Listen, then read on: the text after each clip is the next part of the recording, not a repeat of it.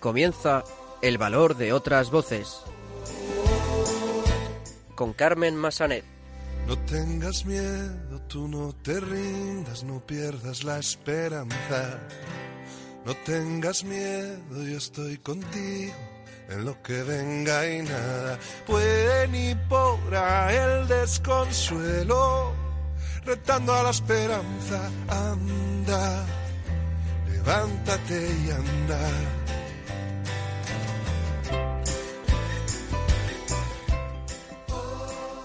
Muy buenas tardes, bienvenidos a una nueva edición de El valor de otras voces, el programa de discapacidad de Radio María. Me acompaña, como siempre, en estos micrófonos Silvia Lacalle. Buenas tardes, Silvia. Hola, buenas tardes, Carmen, y buenas tardes a todos nuestros oyentes. Comenzaremos el programa de hoy dando a conocer el trabajo de la Fundación Ludalia. Se trata de una organización que opera en Barcelona y trabaja para normalizar el acceso al ocio y a la cultura de las personas con discapacidad intelectual. Volveremos a hablar con Alberto Gil, que volverá a contarnos otra de sus experiencias viajeras. Los locutores del programa Conecta con Nosotros, de Radio La Barandilla, nos traerán las últimas noticias sobre discapacidad. Y finalmente escucharemos el testimonio de Victoria Letón, técnico especialista de un colegio de educación especial de Madrid, que nos contará su experiencia con la discapacidad desde el punto de vista de los trabajadores. Comenzamos.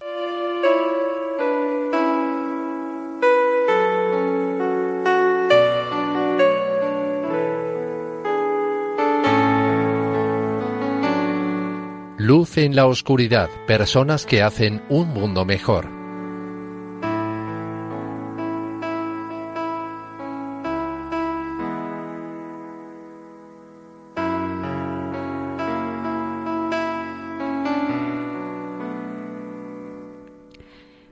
Continuamos en El valor de otras voces y, como decíamos en nuestro sumario, vamos a conocer el trabajo de la Fundación Ludalia, una organización que opera en Barcelona y trabaja para que las personas con discapacidad intelectual puedan acceder de forma normalizada al ocio y a la cultura con proyectos inclusivos. Para conocer algo más sobre este proyecto, tenemos con nosotros a Albert Maldonado, coordinador precisamente de proyectos de la Fundación Ludalia. Muy buenas tardes, Alberto. Albert, buenas tardes. Buenas tardes, compañeras. Un placer estar aquí. Pues nos alegramos de tenerte con nosotros en el programa. Cuéntanos, ¿cómo nace la Fundación Ludalia? Bien, la Fundación Ludalia nace a raíz de la inquietud de unos padres con un hijo con discapacidad intelectual que veían que cuando se iba haciendo mayor y llegaba a la edad adulta, a los 18 años, las ofertas existentes que habían de ocio y cultura adecuadas a su edad y a sus necesidades, pues o no las había o había muchas ofertas que no eran dignas para personas de su edad, ¿no? Entonces deciden crear una fundación con la misión de dar salida al ocio de las personas adultas. Así que la Fundación Ludalia trabaja con personas adultas y les ofrece la posibilidad de hacer actividades de ocio y cultura, siempre en la comunidad, adecuadas a su edad y, evidentemente, a las necesidades propias de una persona de 18, de 20, 25, de 30 años. Entonces, estamos hablando de usuarios, pues, desde los 18 en adelante. ¿No hay personas más jóvenes? No hay personas más jóvenes. Sí que es verdad que hay otras entidades en Barcelona y otros proyectos que se encargan ya de cubrir pues precisamente estas franjas de menores de edad, pero desde la fundación, pues bueno, la idea salió así y se vio esta necesidad porque realmente para las personas adultas pues sí que es verdad que había muy poca cosa. Uh-huh. y la verdad es que son todos mayores de 18 y más o menos hasta unos 40, 45. Luego estaría la vejez, que es otra franja, ¿no?, también muy muy interesante, con otro tipo de necesidades, pero que Ludalia no se encargaría de cubrir tampoco esta franja, ¿eh? Vamos a hablar de los proyectos que tenéis pues para ayudar a estas personas pues a que su ocio pues sea de la mayor calidad posible. ¿Tenéis una escuela de teatro? ¿Es así? Tenemos una actividad de teatro. Sí que es verdad que Ludalia tenemos aquí donde estamos hablando ahora pues es la sede, pero todas nuestras actividades son directamente en la comunidad. En vez de crear una actividad propia de teatro nosotros en nuestro espacio, lo que hacemos es buscar directamente una escuela de teatro, en este caso, como dices tú, y allí realizamos la actividad. Es decir, todas nuestras actividades son siempre en espacios normalizados de la ciudad que ya existen estas actividades.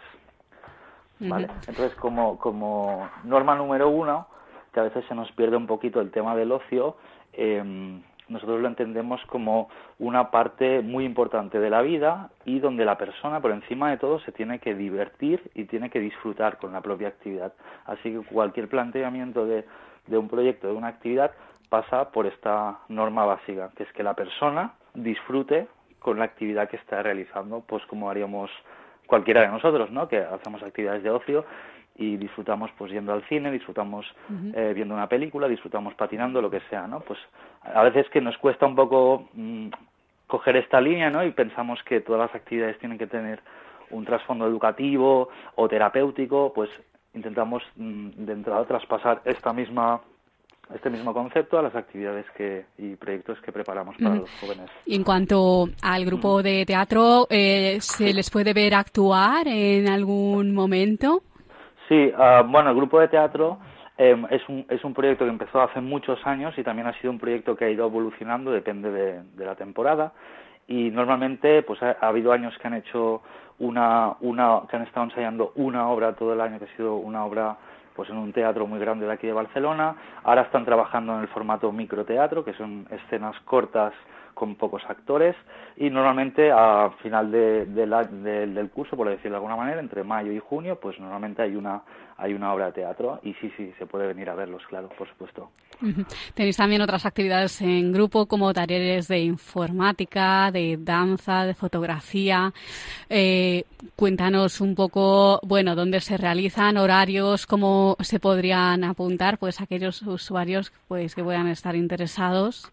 Sí, desde la Fundación también se pensó que se intentaría cubrir todas las franjas posibles de ocio de una persona, empezando por las tardes, que normalmente es cuando mucha gente hace actividades después de su jornada laboral o escolar, lo que sea, y los fines de semana también tenemos actividades. Entonces, lo que intentamos es que haya una actividad o un proyecto cada día de la semana para dar salida a todas las necesidades de las personas, ¿no? Así que el martes hacemos teatro, el miércoles hacemos el taller de cocina, también con un cocinero, lo hacemos en las cocinas del Forn Baltac, de aquí de Barcelona, en el espacio Can Farinetas, y también es un taller muy lúdico, también aprenden las recetas, hábitos y demás, pero también está enfocado muy de manera lúdica. El jueves hacemos el taller multimedia en la biblioteca Jaume Fuster, que es una biblioteca pública del Ayuntamiento, y también adaptamos el ritmo de las sesiones y lo que sería la informática de una manera también más actual, ¿no? Hoy en día pues los jóvenes pues también quieren aprender redes sociales, ¿no? El YouTube, se puede mirar la informática de esta manera. Y el viernes hacemos danza en la Escuela de Danza Moveo de Poblenou, y el taller de fotografía, que nos encontramos en el centro cívico Pati Llimona, que está en el centro de Barcelona, que es un centro enfocado a la fotografía. No solo hacen fotos por el espacio, sino que van por los alrededores a hacer muchas fotos, tanto en la Barceloneta como en el centro de Barcelona. El sábado hacemos las actividades de ocio. Tenéis los sábados lúdicos, ¿no? Otra iniciativa. También tenemos todos, sí. Los sábados lúdicos, donde se encuentran los jóvenes 3 horas. Entonces también le dimos un poco la vuelta, y cada semana hay una franja distinta de actividad. Una semana es por la mañana, otras semanas por la tarde y otras por la noche. Y los jóvenes libremente se apuntan a la actividad que desean. Por ejemplo, hay gente pues que es muy de noche, ¿no? Le encanta ir a cenar y tomar algo, y se apunta pues a las de noche. Hay gente pues que es más de madrugar y apuntarse a las de mañana. Así que en ese sentido nosotros planificamos las actividades también con sus propuestas, y les planteamos una plantilla, y ellos se apuntan libremente a la que desean. Claro, hay un calendario ya, ¿no? Previsto de antemano. ¿Hay un calendario? Sí, lo planificamos bastante. con actividades que nosotros pensamos que les van a gustar o que ya les hemos hecho y que gustan mucho, y después hay unas reuniones también con los jóvenes para que ellos puedan traer propuestas de actividades que les gustaría realizar, aparte de todos los canales que tienen de comunicación durante la semana, que pueden llamar siempre que quieran, pueden escribirme un mail, pueden venir a la oficina y proponerme más actividades si quieren, que dentro de las posibilidades nuestras y suyas pues las intentamos realizar, claro, por supuesto. ¿Contáis con apoyo de organismos públicos para realizar vuestro trabajo? Sí, relativo. El ocio es, las personas con discapacidad intelectual, es como el hermano pequeño, a veces el hermano pequeño y el olvidado. Entonces, la apuesta de las administraciones por el ocio por personas con discapacidad está a años luz de otros tipos de ámbitos dentro del mismo sector, como por ejemplo podría ser los talleres, o podrían ser las escuelas, o podrían ser los pisos con apoyo, ¿no? Así que las ayudas sí que hay, pero son muy escasas. Aún falta, yo diría, un poco el cambio de chip, el cambio de mirada, ¿no? De entender el ocio como parte importante y básica de la persona, pues como lo es para nosotros, ¿no? Porque todos tenemos nuestro trabajo, nuestras cosas, pero luego tenemos nuestro espacio de ocio, nuestro espacio de amigos, nuestro espacio familiar, ¿no? Que es también donde tenemos nuestros amigos, donde nos sentimos bien, ¿no? Y disfrutamos, descansamos, y para nosotros es importante ese espacio, ¿no? Pues para los jóvenes es igual de importante. Así que yo creo que falta un poquito el cambio, de mirada, ¿no? Hacia el ocio como parte importante de la vida de una persona, con discapacidad o no. ¿Tenéis el apoyo de voluntarios para hacer este trabajo? Sí.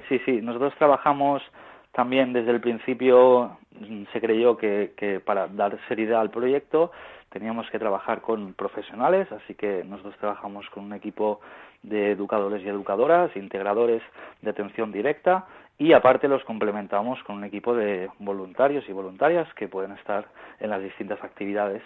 Así que para nosotros también es una maravilla poder contar con un equipo de voluntarios y voluntarias que aportan valor a lo que están haciendo, que suman valor a las actividades, claro. ¿Cualquiera puede ser voluntario con vosotros? ¿Les pedís algún requisito en concreto? Bien, sí, hay un proceso de selección que tienen que venir pues a la oficina, nos conocemos un poco, luego vemos de qué manera puede encajar, luego participa en algunas de nuestras actividades.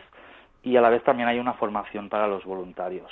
Es importante que un voluntario, aparte de las ganas y el tiempo que tenga, la mirada que tenga hacia la persona. Así que para nosotros esto es muy importante, la criba en este sentido, porque la persona que tiene que venir aquí tiene que tener una mirada de adulto, una mirada de normalizar las actividades de ocio con unas personas adultas, ¿no? Pero en general también te tengo que decir, porque somos una fundación pequeña, sí, que casi todas las personas que han venido pues han acabado siendo voluntarias, por supuesto.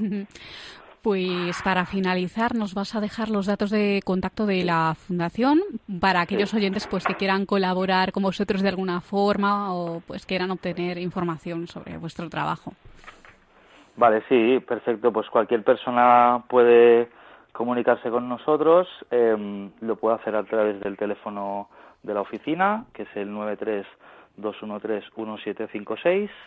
También puede mirar también un poquito lo que hacemos a través de la web, que es ludalia.com. Puede escribirme un mail directamente a mí, que es fácil también, es albert@ludalia.com. Y luego también somos muy, muy activos en redes. En redes sociales estamos muy activos, sobre todo en Facebook e Instagram, que allí colgamos muchísimas fotos, que bueno, vosotros mismas las podéis ver, sí, y que explica un poquito todo lo que vamos haciendo semanalmente, donde también interactuamos con los jóvenes y demás. Así que por cualquier de estos canales pueden comunicarse con nosotros. Pues Albert Maldonado, coordinador de proyectos de la Fundación Ludalia, muchísimas gracias por atendernos. Muchísimas gracias a vosotras. Un saludo. Un abrazo. Adiós.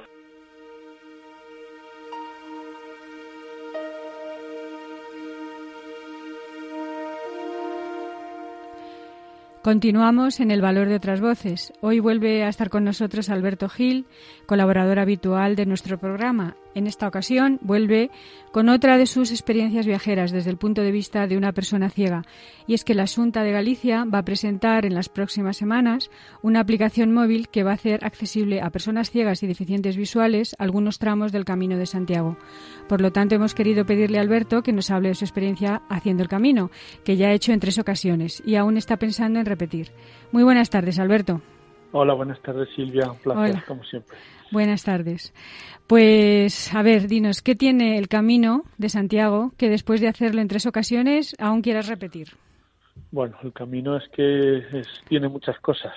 Sí. Tiene mucha historia, tiene muchas sensaciones y tiene muchas vivencias. Al fin y al cabo, yo creo siempre para mí es una metáfora de la vida, ¿no? El Camino de Santiago, esa meta, esos tropiezos que uno tiene a lo largo de la asistencia, pero también esos apoyos y esa fe, ¿no?, que nos guía. Entonces, resumir el Camino de Santiago en lo que es la vida de una persona. Sí, es verdad.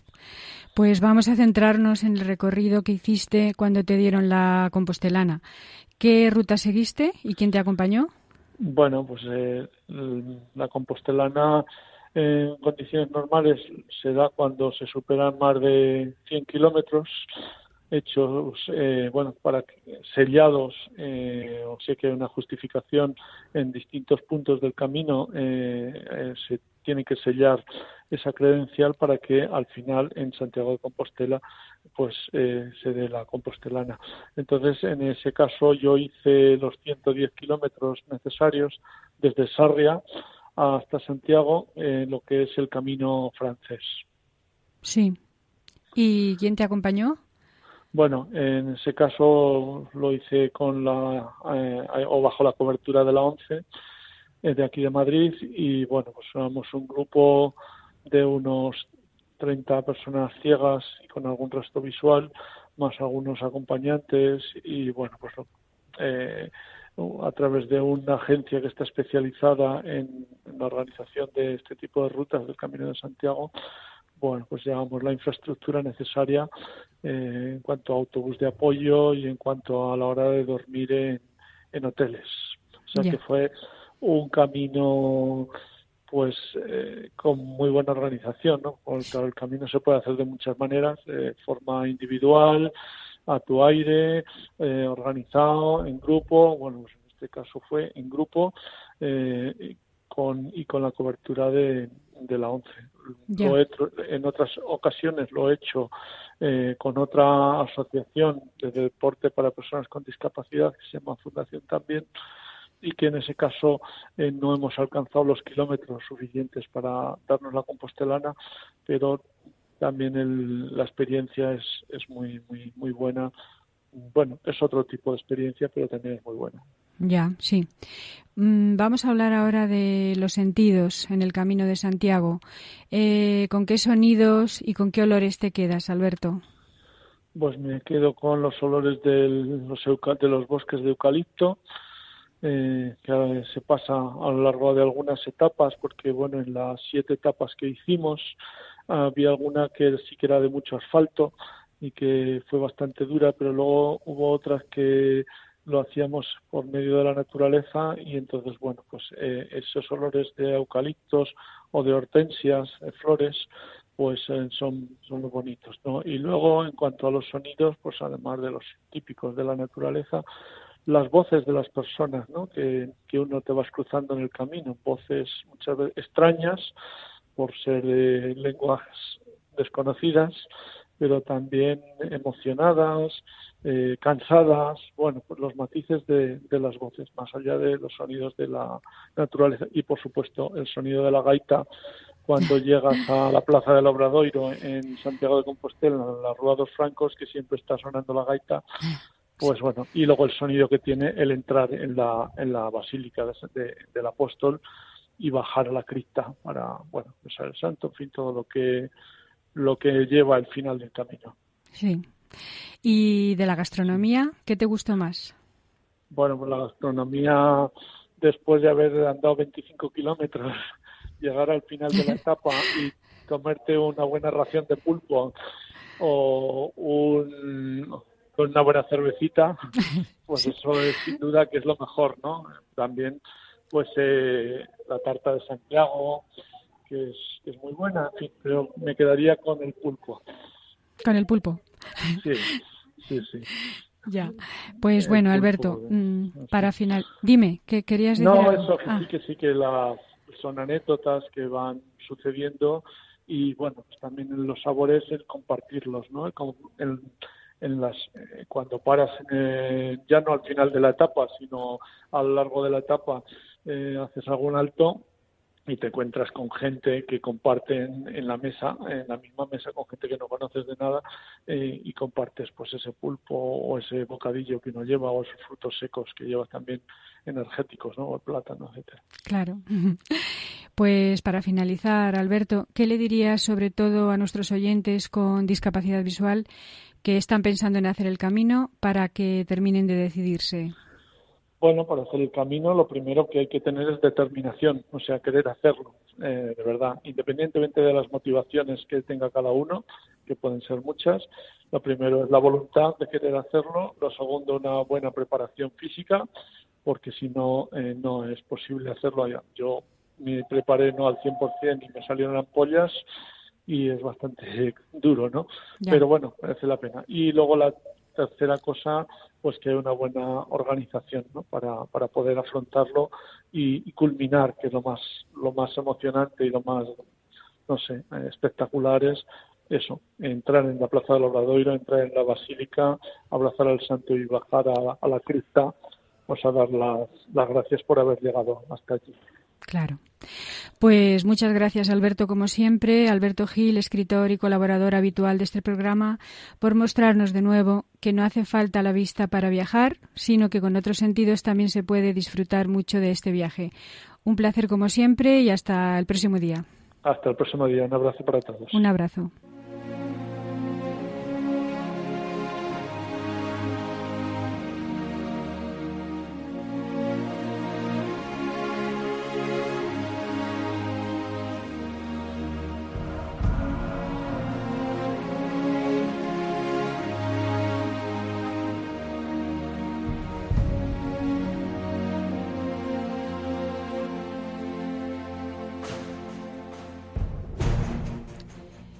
Continuamos en El Valor de Otras Voces y ahora vamos a escuchar las últimas noticias sobre discapacidad. Buenas tardes. Los locutores de Conecta con Nosotros de Radio La Barandilla os traemos esta semana a Radio María las noticias sobre discapacidad. Para la sección de hoy contamos con Paquita, Fe, Ángel Antonio, Fernando y Francisco. ¡Comenzamos! Toledo, un hogar asequible para los ancianos madrileños. Las residencias toledanas son un destino asequible para los mayores. En la provincia de Madrid, la media de precios de residencias rozan los 1.900 euros al mes y no todo el mundo puede pagarlo. Pero en un pueblo de Toledo, por ejemplo, Santa Cruz de Retamar, se paga menos de 1.100 euros, con unas ayudas de 300 euros de la Comunidad de Castilla-La Mancha. El precio medio de 152 centros toledanos es de 1.199 euros, según el portal InfoResidencias. Las asociaciones de familiares de Madrid ven que se precisan más plazas públicas y concertadas, respaldados por el Defensor del Pueblo el año pasado. Las normas de estas residencias de Castilla-La Mancha no son tan exigentes como las de la Comunidad de Madrid, por eso tienen los precios un poco más bajos. Como ejemplo, también en la Comunidad de Castilla y León, concretamente en Burgos, también es más asequible que en Euskadi, sobre unos 1.728 euros al mes. Y entonces, pues, conviene que mejore la cuestión. El Gobierno aumenta las subvenciones para los puestos de trabajo de personas con discapacidad en centros especiales de empleo. El Boletín Oficial del Estado ha publicado una orden del Ministerio de Trabajo, Migraciones y Seguridad Social, por la que se incrementan las subvenciones destinadas al mantenimiento de puestos de trabajo de personas con discapacidad en estos centros especiales de empleo, pasando del 50 al 55% del salario mínimo interprofesional por cada trabajador. El colectivo a proteger por esta orden son personas con parálisis cerebral, enfermedad mental, discapacidad intelectual y trastornos del espectro autista, todos con grado de discapacidad mayor o igual al 33% y personas con discapacidad física o sensorial con grado mayor o igual del 65%. El PSOE denuncia que los alumnos sordos arrancan el curso sin intérpretes de lengua de signos en Madrid. La comunidad responde que el concurso público quedó desierto y que solo afecta a secundaria y escuelas de adultos. Según datos del PSOE, unos 40 profesionales, 10 de ellos temporales, no han podido reincorporarse a este inicio de curso a los centros educativos, ya que la licitación de este servicio por parte de la Consejería de Educación permanece sin adjudicatario. La Consejería eleva esta cifra hasta los 49 trabajadores. Hasta ahora, este servicio lo ha prestado la Coordinadora de Intérpretes y Guías e Intérpretes de Lenguas de Signos Española, de la Comunidad Autónoma de Madrid, CILSEM. Tecnología para todos.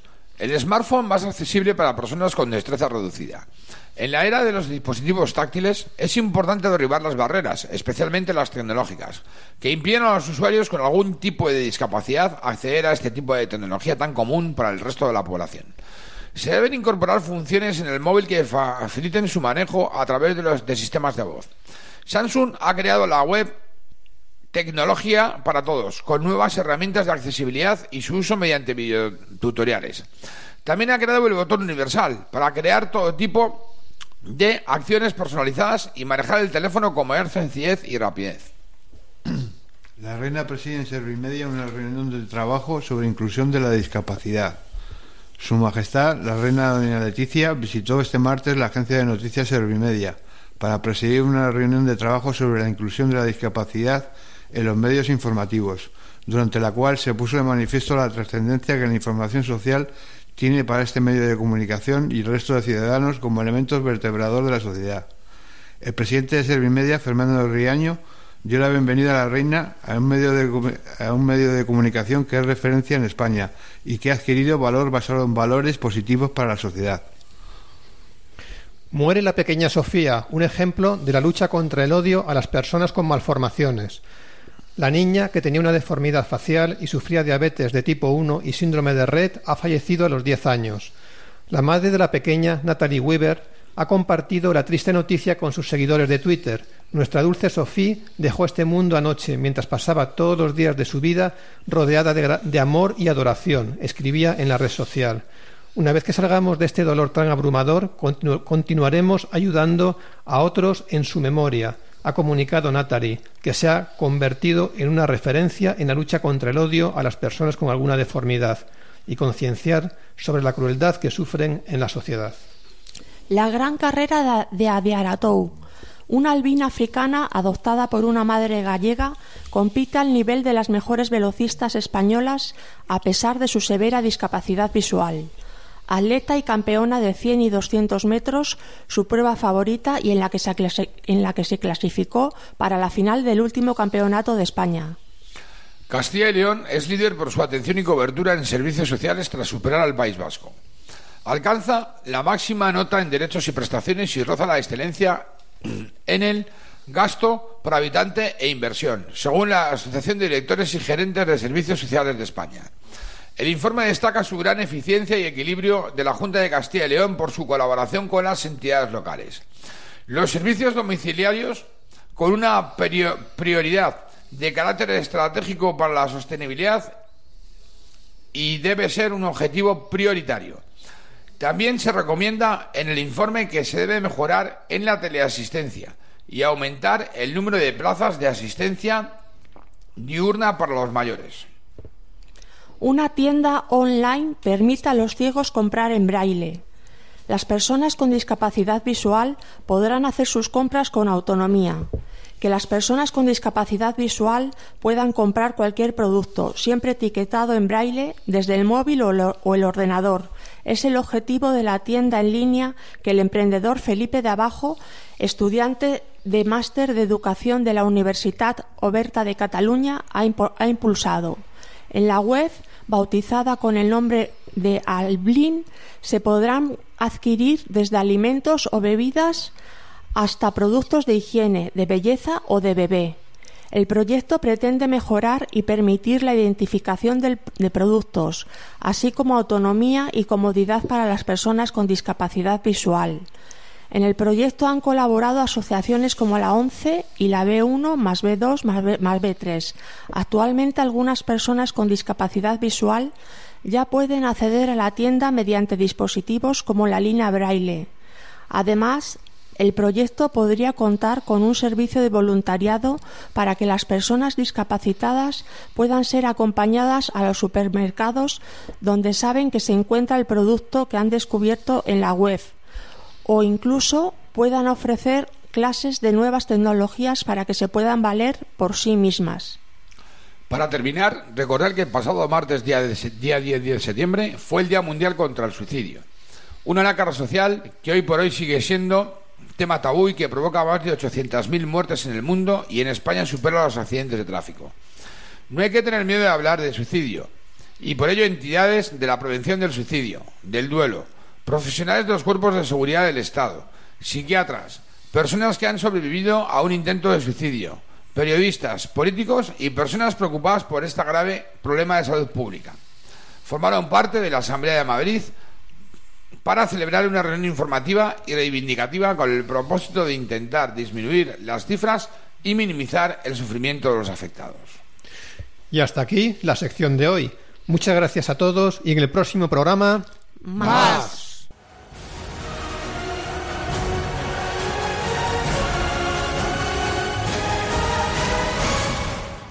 Pues muchas gracias, compañeros de Radio La Barandilla, por traernos las últimas noticias sobre discapacidad, y hasta el próximo día.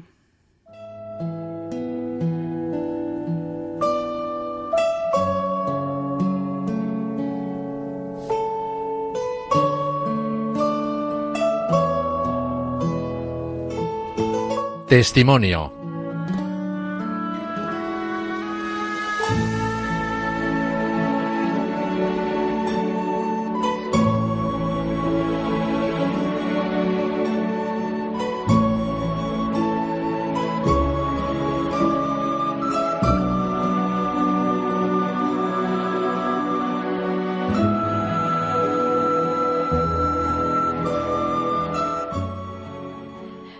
Continuamos en el valor de otras voces y ahora vamos a escuchar el testimonio de Victoria Letón. Ella es técnico especialista en educativo de un centro de educación especial de Madrid, y con ella vamos a conocer la experiencia con personas con discapacidad desde el punto de vista de los trabajadores. Muy buenas tardes, Victoria. Buenas tardes, ¿cómo estamos?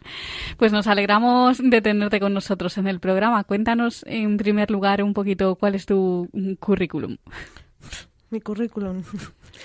A ver, así tu formación, tus estudios. Así como estudios, en principio soy diplomada en relaciones laborales. No tiene nada que ver con la discapacidad, pero nada. Uh-huh. Y un poco ahí en ese terreno, pues bueno, estuve trabajando y demás. Y luego ya, pues bueno, me dieron la opción de poder trabajar en el colegio donde estoy, porque no tenía trabajo. Y a partir de ahí me picó mucho la curiosidad. Me apunté a hacer el título de integración social. Y bueno... Y ahí me he seguido formando porque creo que necesitaba mucha formación para poder desarrollar bien mi trabajo. Claro, ha sido una casualidad entonces el dirigir tu carrera al mundo de la discapacidad. Yo creo que sí. Ha sido un poco el azar, pero creo que desde pequeña siempre hubo algo. Siempre hubo algo, porque si no, no me hubiera quedado ahí y hubiera buscado otro trabajo. Uh-huh. ¿Y cuál es un día a día en tu trabajo? ¿Qué es lo que haces en el centro en el que trabajas? Pues en el centro en el que trabajo es el único en la Comunidad de Madrid que tiene el servicio de residencia. Entonces yo estoy trabajando en este servicio de 2:30 a 10, de 2:30 de la tarde a 10. Una jornada normalmente cubrimos hasta las 4:30, que cubrimos también parte de la jornada escolar.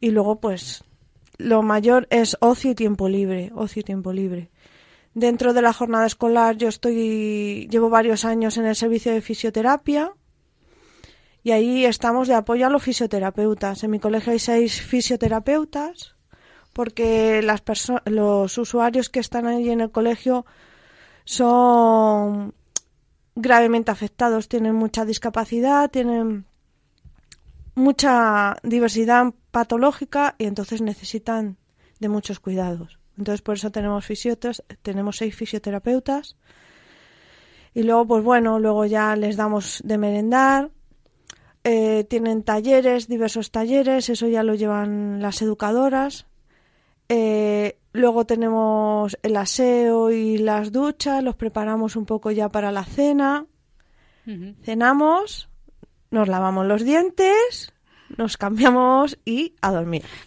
Entonces tu labor es más asistencial, ¿no? La labor educativa ya lo hacen otros profesionales. Sí, es asistencia, pero yo creo que también, aunque tenemos mucha carga asistencial, sí tenemos también mucha educativa. ¿Por qué? Porque, por ejemplo, a la hora de duchar o a la hora de lavarse los dientes, simplemente si vemos que hay un usuario que tiene esa posibilidad de coger el cepillo de dientes, metérselo a la boca, eso, nosotras estamos ahí. Claro, porque algo tan simple a veces para ellos es complicado, ¿no? Entonces estáis ahí para ayudarles. Les enseñas rutinas y a lo mejor hay algún usuario que puede ir solo a hacer sus necesidades, pues encender la luz, subir la tapa, sentarse, bajarse la ropa interior, en el orden indicado, subírselo. Todo eso es educativo. Claro. Bueno, aparte de tu trabajo, pues sabemos que haces muchas labores de voluntariado. Una de tus últimas experiencias fue en un campamento con personas sordociegas. ¿Cuál era tu función allí? ¿Qué te llevó a entrar pues en este tipo de experiencia? Pues justo fue cuando terminamos el primer año del ciclo de formación de integración social y estábamos ahí en verano. Una profesora que teníamos allí de sistemas alternativos de comunicación, Elena Torres Jaramillo, nos habló de un campamento que se iba a hacer en Cambrils con personas sordociegas. Y bueno, pues abrió un poco la posibilidad de quién disponía de tiempo para poder ir. Nos apuntamos 13 personas y fuimos. Fuimos un poco a la aventura. Yo nunca había trabajado ni había tenido experiencia con personas sordociegas y fue, la verdad, que muy gratificante, muy gratificante. Claro, tú apoyabas a los profesionales que estaban con estas personas, ¿no? Sí, fueron 20 usuarios y los 20 usuarios llevaban una persona de referente. Según ¿qué es la persona referente? La persona referente está siempre con el usuario, ¿no?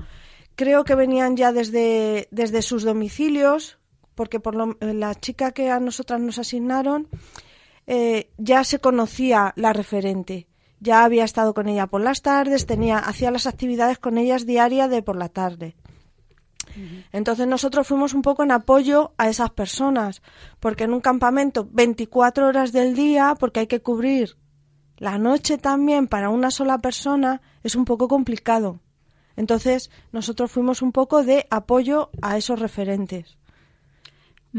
¿Y cómo era pues un día a día en el campamento? Pues un día a día pues nos levantábamos y entonces ya estábamos, al principio los 2 o 3 primeros días éramos sombra de la referente y de, en este caso, una usuaria. Nosotras nos tocó una usuaria.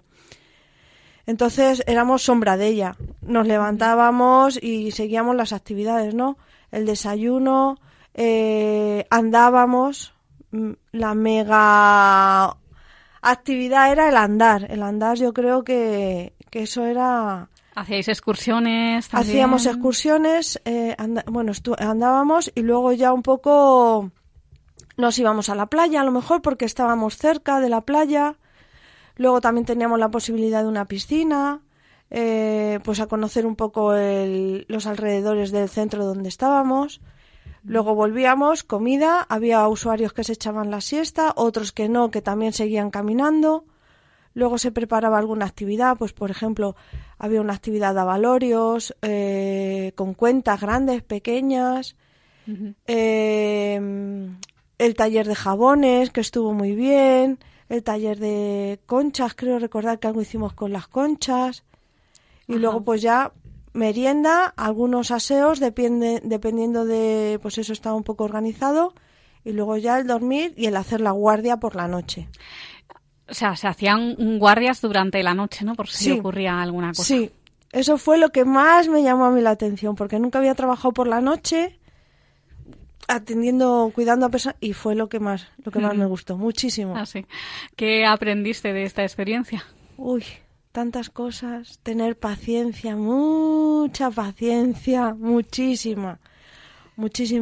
El signar, ¿no? Que a lo mejor pensamos que el signo tiene que ser perfecto para que la otra persona nos entienda y no, porque luego, claro, depende de si tú tienes una discapacidad, una diversidad funcional en una mano, en un dedo, entonces el signo ya no sale igual. Uh-huh. A la hora de signar con las personas sordociegas hay que signarles debajo de la mano. Ajá. Es otro tipo de adaptación de la comunicación, ¿no? Entonces es para mí complicado y muy curioso. Me pica mucho la curiosidad. Uh-huh. Personalmente, ¿crees que se está haciendo lo suficiente por la integración, pues en este caso de las personas sordociegas? Yo creo que sí, porque yo creo que es un campo que no está muy visible. Uh-huh. Bueno, de hecho la discapacidad yo creo que con el tiempo cada vez va a ser más visible, Entonces, yo creo que es que está ahí, es un mundo un poco cerrado. Yo creo que necesitaría, pues, que se abriera un poco más. A lo mejor, pienso, ¿no? A lo mejor se considera una crítica. Que la ONCE abriera más sus puertas, haciendo a lo mejor cursos para todo tipo de profesionales, no simplemente a lo mejor para familiares que sí que a lo mejor son los primeros interesados y los primeros afectados para poder comunicarse con su familiar. Uh-huh. No, pero también otro tipo de profesionales que no estén dentro de lo que es el grupo de la ONCE. Claro. Bueno, durante el tiempo que llevas dedicándote a las personas con discapacidad, seguramente tienes alguna anécdota pues que te haya emocionado o alguna pues que te hayas planteado realmente pues si esto es lo que quieres hacer. Pues ¿nos puedes contar alguna? Por ejemplo, donde estoy, que son usuarios gravemente afectados, a lo mejor una pequeña sonrisa. Una pequeña sonrisa que piensas que no va a salir en ese momento. O, no sé, a mí me gustan los niños grandes, trabajo normalmente con los niños más grandes porque me gustan, o sea, uh-huh. Entonces a lo mejor les chinchas un poco a alguno que pueda y a lo mejor pues te sonríe o encima te gasta una pequeña broma o mira para el otro lado como que está enfadado y luego resulta que suelta una sonrisa ahí medio escondida, esas pequeñas cosas. A mí eso es lo que me llena. Uh-huh. Y bueno, ¿crees que se necesita más pues para integrar a las personas con discapacidad? Bueno, y también pues si nos puedes contar pues desde el punto de vista educativo, que es más o menos donde tú trabajas. Creo que es como la entrevista que habéis hecho a Albert, el de Fundación Ludalia. Sí. El mirar con ojos adultos, a lo mejor a las personas adultas, el mirar con esos ojos, el intentar meterte un poco en su piel. Eso yo creo que es lo que necesitamos para poder integrar. Es que si no, que vas a hacer lo que tú consideras que se debería hacer desde tu punto de vista. A otra persona que está delante tuya, no sabes lo que necesita, no sabes lo que... Bueno, no es tampoco saber, porque al meterte en la piel de una persona es un poco complicado. Crees que puedes saber lo que puedes sentir, necesitar o creer, ¿no?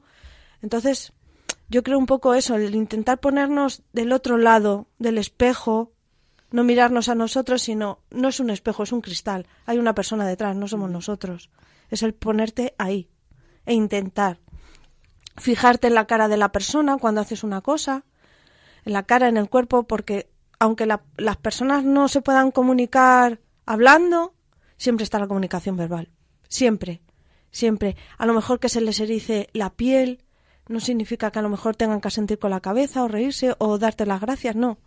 Son pequeñas cosas que yo creo que tenemos que tener, no los 20.000 sentidos para saber que la otra persona está ahí. Pues Victoria Letón, técnico especialista en un centro de educación especial de Madrid, muchísimas gracias de verdad por contarnos tu experiencia, tu testimonio, pues desde el punto de vista de los trabajadores que están con personas con discapacidad. No sé si querrías añadir algo más.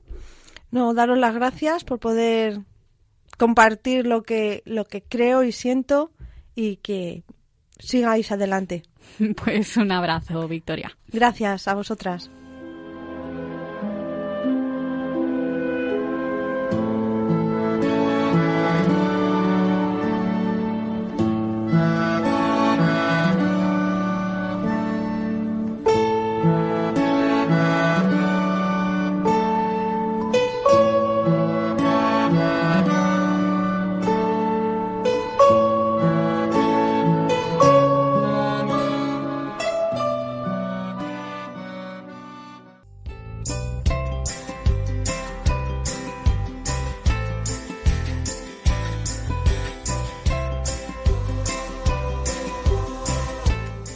Pues hasta aquí llega esta edición de hoy, emotiva, como siempre, del valor de otras voces. Les vamos a recordar ahora nuestras formas de contacto. Por un lado tenemos nuestro correo electrónico y la dirección es la siguiente, elvalordeotrasvoces@radiomaria.es, elvalordeotrasvoces@radiomaria.es. Y el teléfono de nuestro contestador, el número es 91 153 8570. Repito, 91 153 85 70. Y recordemos que hoy hemos conocido el trabajo que realiza la Fundación Ludalia en Barcelona para normalizar el acceso al ocio y a la cultura de las personas con discapacidad intelectual. Sus datos de contacto son los siguientes. El número de teléfono es 93 213 17 56. Repito, 93 de Barcelona, 213 17 56 y la página web es www.ludalia.com. Repito, www.ludalia.com. Y damos también las gracias a Alberto Gil por mostrarnos de nuevo pues que no hace falta la vista para viajar, sino que se puede disfrutar de los viajes con otros sentidos, y también a Victoria por compartir con nosotros su testimonio. Muchísimas gracias, Silvia, por estar con nosotros un programa más. Gracias, Carmen, a ti y a todos los que han hablado y a nuestros oyentes, y hasta el próximo día. Pues un abrazo a todos ustedes y muchas gracias por estar ahí. Yo lo hago todo nuevo, anda, levántate y anda. Han escuchado El valor de otras voces, un programa presentado por Carmen Massanet. Voy a despertarte y estaré a tu lado para que cada día sea un nuevo renacer, para que tengas vida. Anda, levántate.